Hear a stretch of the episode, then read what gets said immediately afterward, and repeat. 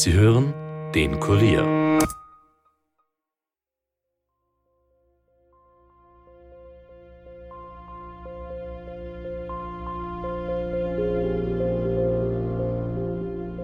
Der Fuchs hat dann gesehen, wie der eiserne Vorhang gefallen ist, dass man mit dem Osten Geschäfte machen kann. Wir haben dann die Nachricht bekommen, dass eine Explosion im Ortszentrum von Kindberg stattgefunden hat. Ein Auto ist explodiert. Da haben wir das Problem gehabt, dass wir zwei Tatorte gehabt haben. Auf der einen Seite das Auto, was bereits in die Luft gesprengt war.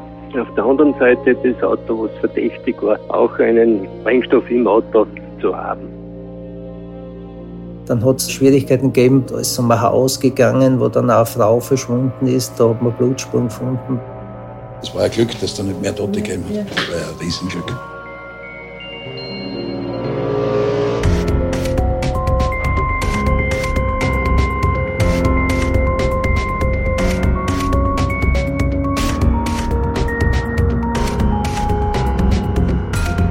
Herzlich willkommen zu Dunkle Spuren, dem True Crime Podcast des Kurier, in dem wir ungelöste Kriminalfälle aus Österreich ganz neu aufrollen. Mein Name ist Stefan Andres und heute begrüße ich euch zu unserer nicht nur neuen Staffel, sondern bereits zu unserem 25. Fall. Diesmal geht es um einen Mord. Den Mord an Adolf Fuchs in Kindberg. Der hat damals wirklich für Aufsehen gesorgt. Ein Fall, der vor 22 Jahren nicht nur die kleine Stadt in der Steiermark in Atem gehalten hat, sondern eigentlich ganz Österreich. Denn das Opfer ist durch Umstände gestorben, die es in der Art in Österreich noch nicht gegeben hat.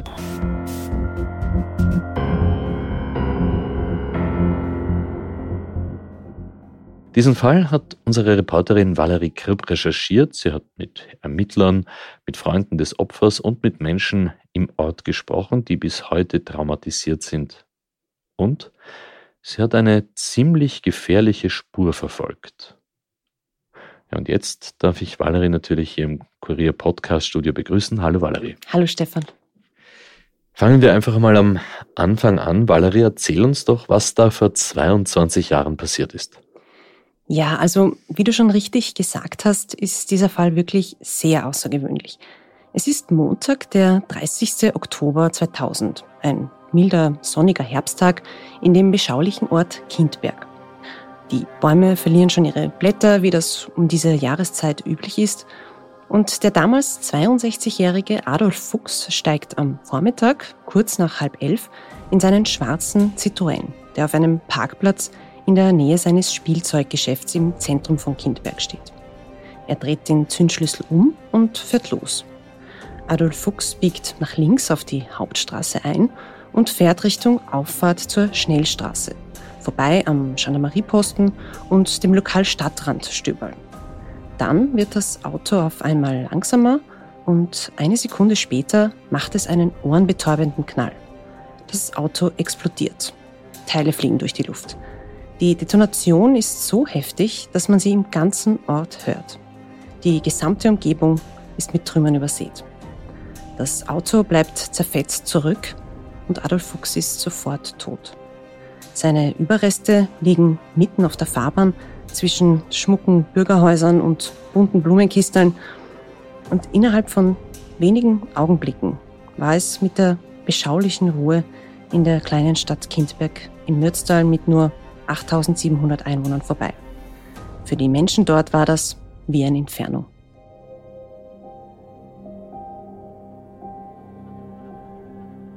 Ein paar Minuten später, also um 10.45 Uhr, läutet bei Ermittler Herbert Fuig im Landeskriminalamt Steiermark das Telefon.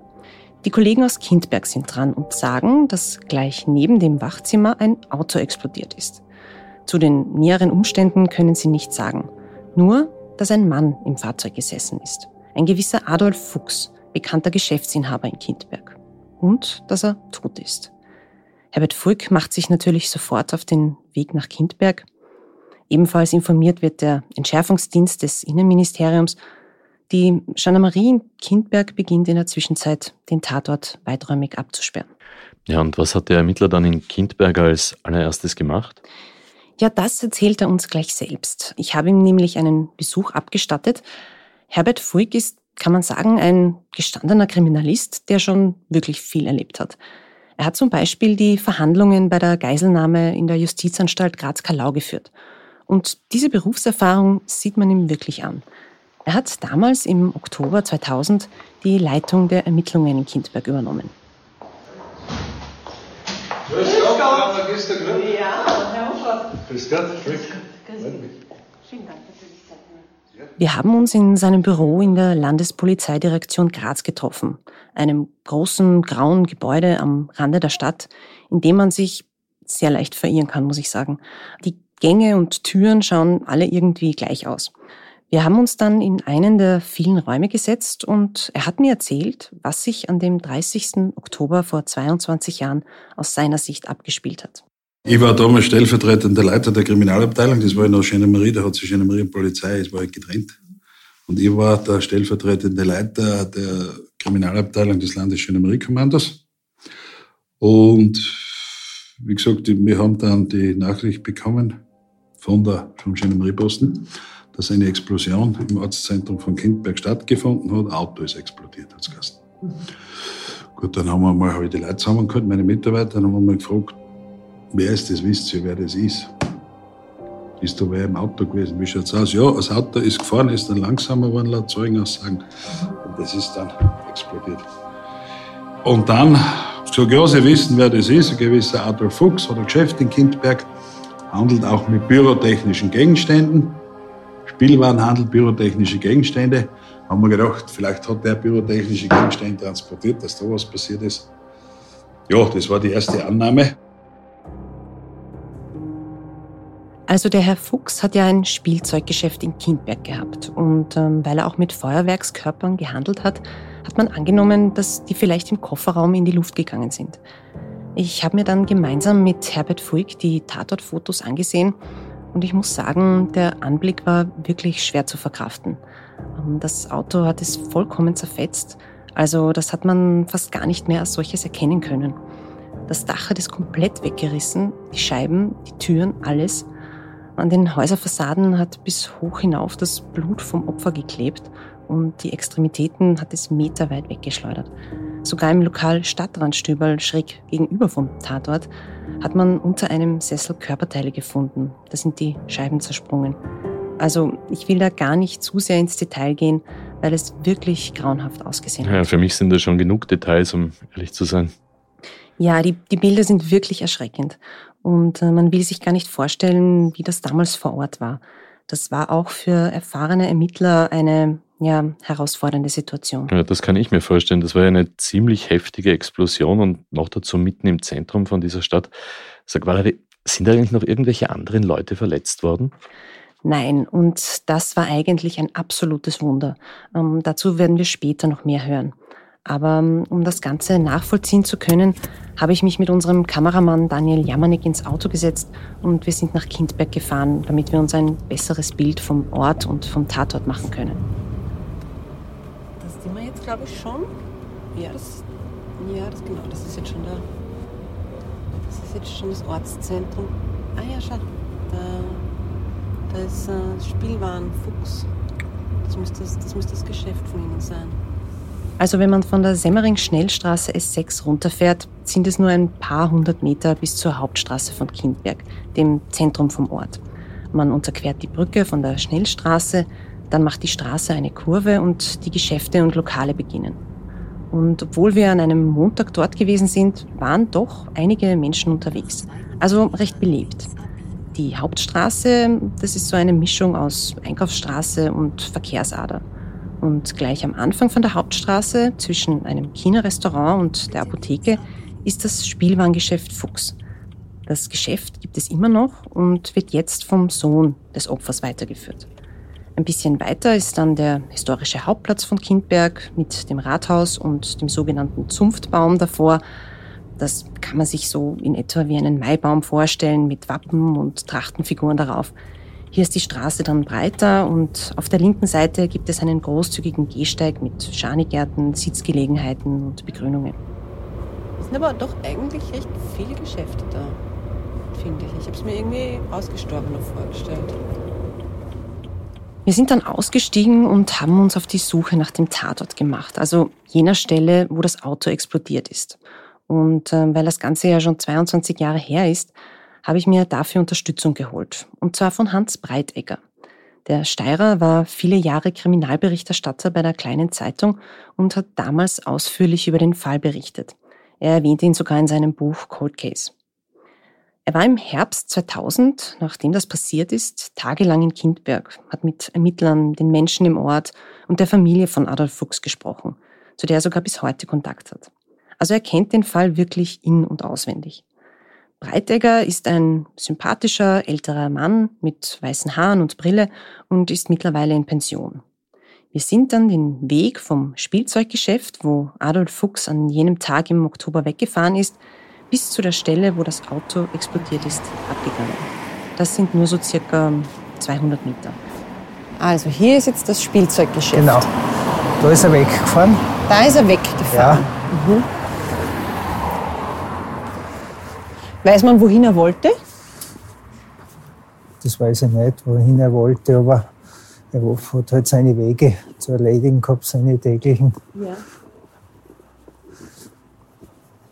Das habe ich nie. Und er ist in diese Richtung gefahren. Ja, genau, er ist Richtung Autobahnauffahrt, Richtung Ortsende. Also wie man hört, ist die Hauptstraße recht stark befahren. Wir sind dann bei einer Bank vorbeigegangen, einem Blumengeschäft und dem Polizeiposten. Er ist an derselben Stelle wie der damalige Gendarmerieposten. Mittlerweile heißt ja die Gendarmerie österreichweit Polizei. Und dann macht die Straße eine Kurve. Und kurz danach, vor dem Haus an der Adresse Hauptstraße 4, bevor die Straße die S6 unterquert, ist der Citroën vom Herrn Fuchs in die Luft geflogen. Da war ja, wo der LKW fährt. Du, da in dem Bereich war das. Ja. Da war das Bezirksgericht früher und da ist, das haben sie glaube ich jetzt aufgelassen, und da ist der Gendarmerieposten noch immer. Also neben dem Polizeiposten und schräg gegenüber vom sogenannten Stadtrandstübel, dem Lokal, wo die Fenster zersprungen sind, ist das Ganze passiert. In der Fassade hängt zwar immer noch das Schild, es hat aber schon vor längerer Zeit zugesperrt. Die Fenster sind verstaubt und an der Türklinke hingen Werbeprospekte. Von der Explosion damals ist natürlich nichts mehr zu sehen, also kein Loch im Asphalt oder Beschädigungen an den Fassaden und Fenstern. Sie ist ja aber auch schon 22 Jahre her. Aber wenn man dort steht und sieht, was dort für ein geschäftiges Treiben herrscht, ist es wirklich ein Wunder, dass nicht mehr passiert ist. Also, um auf deine Frage zurückzukommen, Mhm. es war wirklich Glück im Unglück, dass nicht mehr Menschen verletzt oder getötet worden sind. Das hat mir auch der damalige Ermittlungsleiter Herbert Fuig bei meinem Besuch in Graz bestätigt. Wenn da Leute auf der Straße sind, das hat ja der Sachverständige festgestellt und, und im Gutachten festgehalten, wenn da Leute auf der Straße sind, dann gibt es Tote. Es war ein Mann auf der Straße, der war in der Nähe vom Gendarmerieposten und dort ist ein, ein VW-Bus gestanden und der hat die Explosion gehört und auf einmal ist ihm ein Fuß entgegengeflogen und der war im Krieg, im Zweiten Weltkrieg, hat dieses Erlebnis im Krieg gehabt, er hat sich sofort unter das Auto reingeschmissen und hat uns dann nachher gesagt, er hat geglaubt, es ist der Krieg ausgebrochen. Aber der Sachverständige hat geschrieben, wenn da Leute auf der Straße sind, dort, äh, irgendwo in der Nähe, allein dieser Luftdruck, diese Druckwelle, wenn die dir irgendwo zuhaut und du kommst vorscharf, bist weg. Also, das war ein Glück, dass da nicht mehr Tote gegeben hat. Das war ein Riesenglück.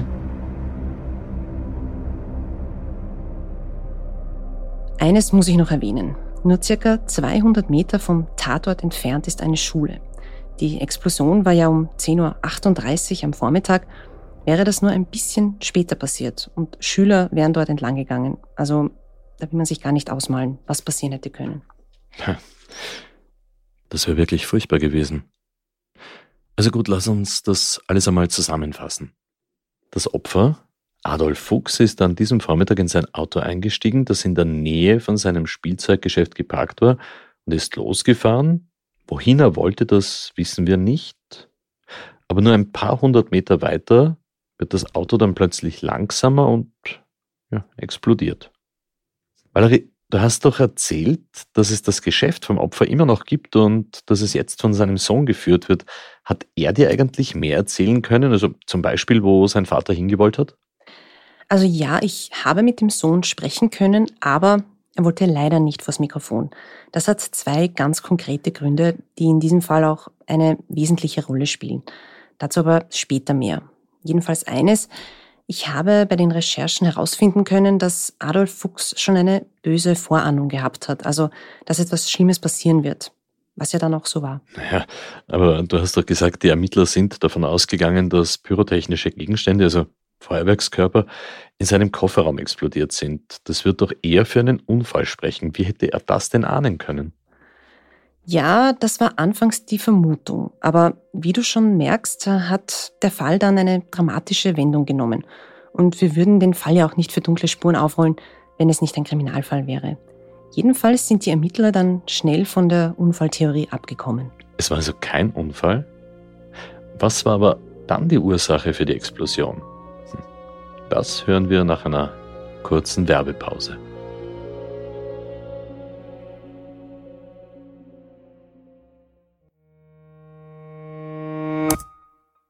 Hey, ihr wollt immer informiert sein über das wichtigste Thema von heute?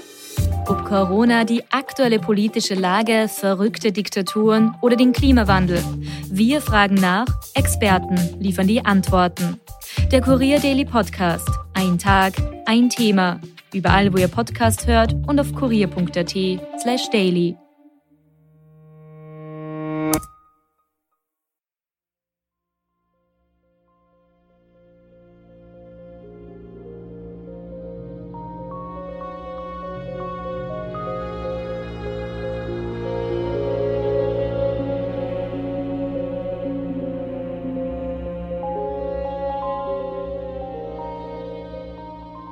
Willkommen zurück zu Dunkle Spuren und zum bis heute ungeklärten Fall Adolf Fuchs.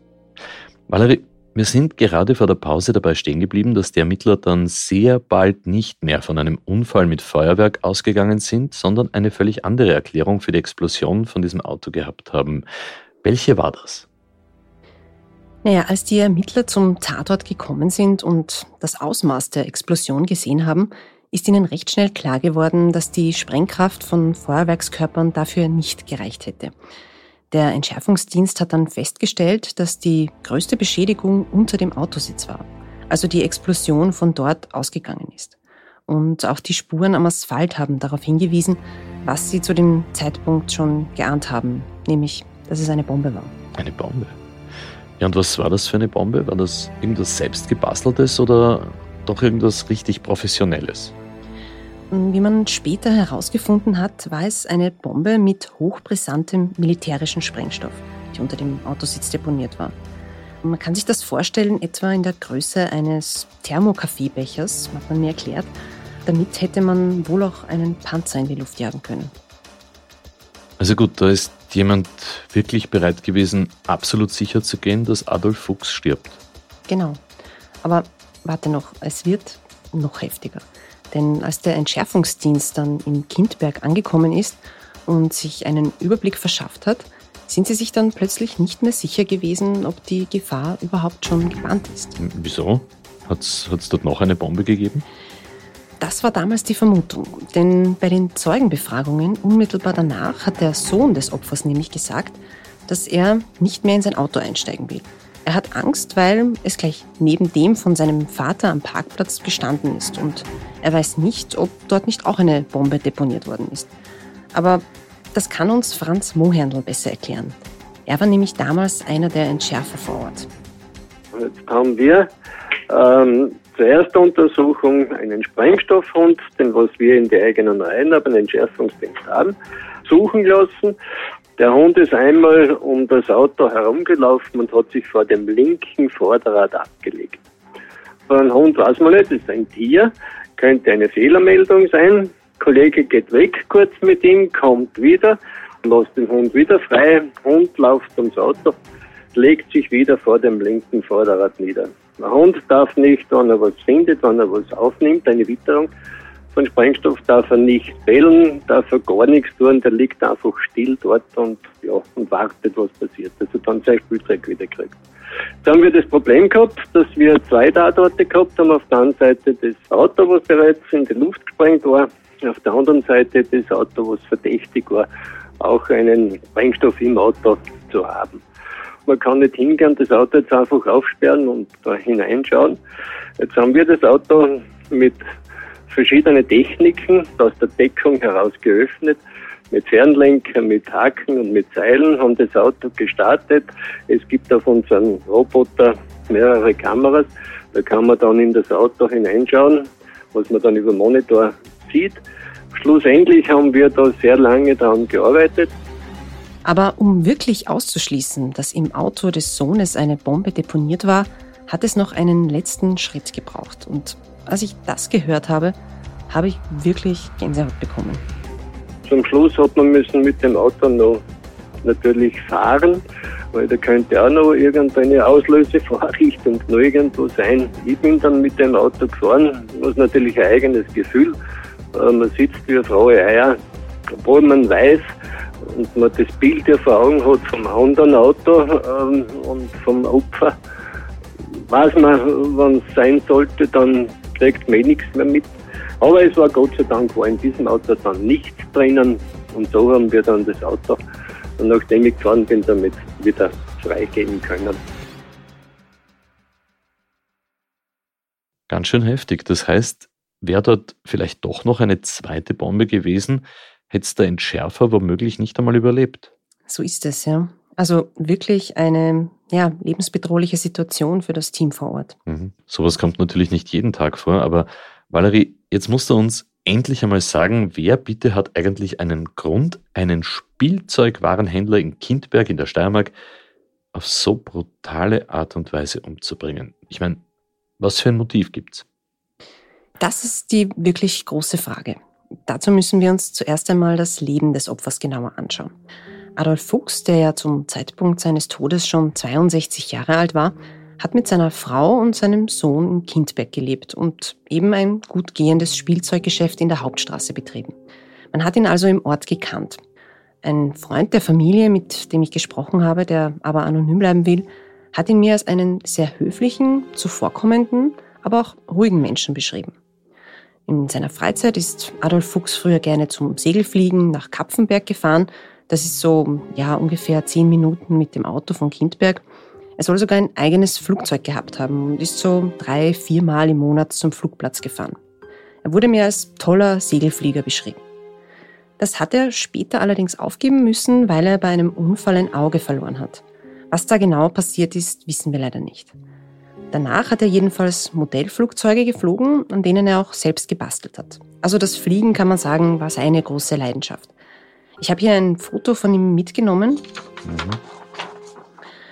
Er hat dunkelbraunes, schon ein wenig schütteres Haar gehabt, dunkle, buschige Augenbrauen und braune Augen. Von der Figur her wirkt er kräftig, aber nicht dick. Und auf dem Foto ist er sportlich gekleidet. Mhm. Und dieses, dieses breite, einnehmende Lächeln. Hm. Das klingt eigentlich bis jetzt alles ziemlich normal. Ja, aber dann ist eines Tages eine junge, attraktive Frau in sein Leben getreten. Andrea S. Wir können hier leider nicht ihren vollen Namen nennen. Warum, das werden wir später noch erfahren. Wie genau Adolf Fuchs sie kennengelernt hat, wissen wir leider nicht. Jedenfalls ist sie aus der Slowakei gekommen und hat ein sehr gutes Verhältnis zur Familie Fuchs aufgebaut. Soll zeitweise sogar bei ihnen gewohnt haben. Und Adolf Fuchs soll ja auch eine kaufmännische Ausbildung in Mitterdorf, das ist quasi der Nachbarort, finanziert haben. Mhm. Und das war natürlich ein rein freundschaftliches Verhältnis. Ja, ich, ich höre schon, worauf du hinaus willst. Aber ja, davon kann man ausgehen. Natürlich gab's und gibt's Gerüchte, dass da mehr gewesen sein könnte. Das habe ich auch während der Recherche ein paar Mal gehört. Aber ich glaube, das ist nur so das, ja, das übliche Gerede in einem kleinen Ort. Sie war jung und gut aussehend und er hat ihr unter die Arme gegriffen. Da wird schneller mal getuschelt. Es scheint aber eher so, dass sie dem Sohn von Adolf Fuchs näher gestanden ist. Das hat mir zumindest Hans Breitegger, der Kriminalreporter von der Kleinen Zeitung, erzählt. Aber dieser Punkt ist leider ja nicht ganz klar. Jedenfalls, und das ist sicher, sind Adolf Fuchs und Andrea S. dann Geschäftspartner geworden.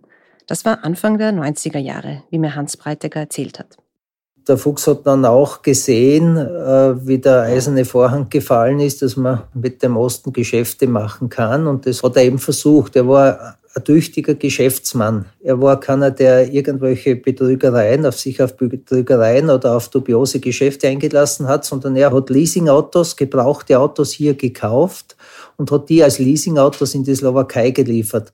Adolf Fuchs hat also gebrauchte Autos in die Slowakei gebracht und sie verliest. Das hat er gemeinsam mit seinem Sohn gemacht. Außerdem hat er dort Grundstücke gekauft. Und seine Geschäftspartnerin in der Slowakei war eben Andrea S. Sie ist nach Abschluss ihrer Ausbildung in die Slowakei zurückgegangen und hat von dort aus eben mit Fuchs Geschäfte gemacht. Und das hat auch eine Zeit lang reibungslos funktioniert. Bis Andrea S. den Ukrainer Alexander S. kennengelernt und später geheiratet hat. Von da an, muss man sagen, hat das Unheil seinen Lauf genommen. Was meinst du, steckt er dahinter? War da vielleicht Eifersucht im Spiel? Na, hören wir mal, was Reporter Hans Breitegger dazu sagt. Zu Andrea S. und zum, zu ihrem Mann Alexander S. Mit ihr vor allem hat er Geschäftsverbindungen gehabt, der Herr Fuchs. Und der Sohn Martin war ja befreundet mit dieser Frau. So lange ist es gut gegangen, äh, bis sie den Ukrainer, den Alexander, kennengelernt hat. Der hat anders geheißen, hat dann ihren Namen angenommen. Ja, da haben eigentlich die Probleme dann angefangen. Da ist die Beziehung in Brüche gegangen. Da sind die Geschäftsverbindungen, sind dubiose Dinge passiert im Zusammenhang mit den Geschäften. Also Hans Breitegger hat zwei interessante Dinge erzählt. Er sagt, dass die Beziehung zwischen dem Sohn vom Opfer und Andrea S. wegen dem Ukrainer Alexander S. zerbrochen ist. Das Motiv der Eifersucht kann man also eher ausschließen, weil sonst wäre ja der Sohn das Ziel des Anschlags gewesen und nicht der Vater. Davon gehen auch die Ermittler aus. Aber er erwähnt dubiose Dinge im Zusammenhang mit den Geschäften. Denn solange die Geschäfte nur zwischen Adolf Fuchs und Andrea S. gelaufen sind, ist alles reibungslos gelaufen. Aber als dann Alexander S. in das Leben der Slowakin getreten ist, war das dann plötzlich nicht mehr so und Probleme sind aufgetaucht. Adolf Fuchs hat ja gebrauchte Leasingautos in die Slowakei geliefert und der Alexander und die Andrea S. haben da Geld abzweigt. Da sind ja einige Autos gar nicht mehr, die Leasingraten sind dann nicht mehr angekommen in Kindberg. Es sind einige Autos verschwunden, so hat das angefangen. Dann hat es Schwierigkeiten gegeben bei Grundstückstransaktionen. Da ist um ein Haus gegangen, wo dann eine Frau verschwunden ist, die es draußen haben wollten. Da hat man Blutspuren gefunden. Da glaubt man heute, dass die umgebracht worden ist. Das klingt wirklich heftig.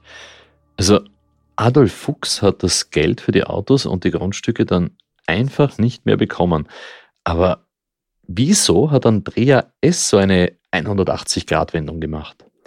Ja, das ist eine gute Frage. Ähm, entweder war der Einfluss ihres neuen Mannes, also Alexander S., so groß auf sie, dass sie beim Geldabzweigen einfach mitgemacht hat, oder sie hat von Anfang an ein falsches Spiel gespielt. Dann hätte sich Adolf Fuchs quasi den Feind in sein eigenes Haus geholt, ohne es zu wissen. Und alles war dann auf Jahre hinaus geplant? Ja, das wäre zumindest eine Möglichkeit. Aber wir werden später noch hören, wie sie sich gerechtfertigt hat. Okay, da bin ich jetzt gespannt und unsere Hörerinnen und Hörer sicher auch.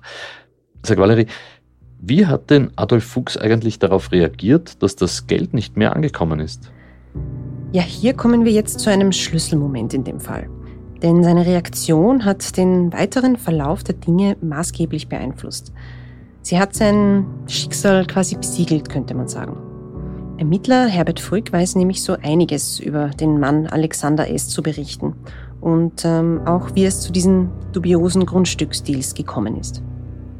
Der hat drüben Grundstücke gekauft, nachdem er nicht kaufen hat dürfen, hat sie gekauft. Er hat ihr das Geld gegeben und wie er das Geld zurückverlangt hat, hat sie inzwischen den, den Freund da gehabt und das war ja ein, ein Obergauner. Der war wegen Raub mehrfach verurteilt und, und so Sachen. Und da haben sie dann Probleme gehabt, die hat das Geld nicht zurückgegeben. Ne? Sie haben teilweise Fahrzeuge hingebracht, Leasing, aber dann hat das mit den Leasingraten nicht mehr funktioniert. Es sind hochwertige Fahrzeuge verschwunden, nachdem es der Fuchs hingebracht hat. Und, und so hat sich das Ganze ergeben und dem war es dann zu viel und dann hat er Anzeige erstattet und das war dann der Auslöser. Adolf Fuchs hat also eine Anzeige erstattet? Ja, gegen Alexander S., weil das Geld nicht mehr angekommen ist. Also wegen Betrugs. Das Ganze war circa einen Monat vor seinem Tod. Und ähm, wenn Fuchs gewusst hätte, auf wen er sich da einlässt, hätte er wohl die Anzeige nie gemacht. Aber eine böse Vorahnung hat er wohl gehabt, wie ich ja schon vor der Pause kurz erzählt habe. Denn ab dem Zeitpunkt der Anzeige dürfte Fuchs Angst bekommen haben.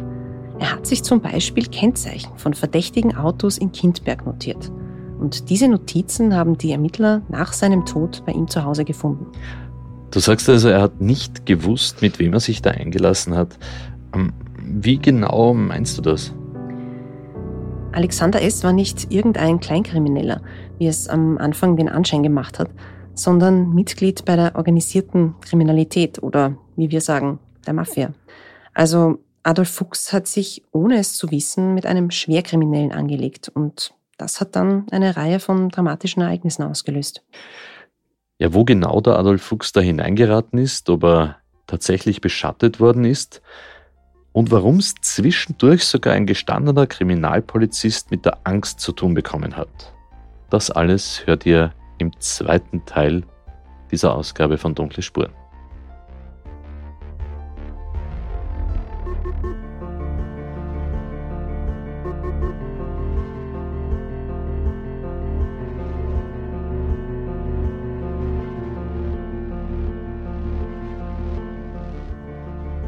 Wir danken dem Landeskriminalamt Steiermark für die Zusammenarbeit und Freunden der Familie sowie Kriminalberichterstatter Hans Breitegger für die Unterstützung bei der Aufarbeitung von diesem Fall und jeden und jeder, der oder die sich hier für ein Interview bereit erklärt haben. Wenn ihr Hinweise zum ungeklärten Mord an Adolf Fuchs habt, dann ruft entweder bitte direkt das Landeskriminalamt Steiermark an, die Telefonnummer 059 133 60 33 33 oder ihr wendet euch auch gerne an uns per Mail am besten an dunklespuren.kurier.at. Und wenn euch dieser Podcast gefällt, dann hinterlasst uns bitte eine Bewertung in eurer Podcast-App und vor allem erzählt euren Freunden davon. Und folgt uns vielleicht auch auf Instagram. Instagram.com slash dunkle Spuren. Da haben wir jede Menge zusätzliches Material zu allen Fällen für euch vorbereitet.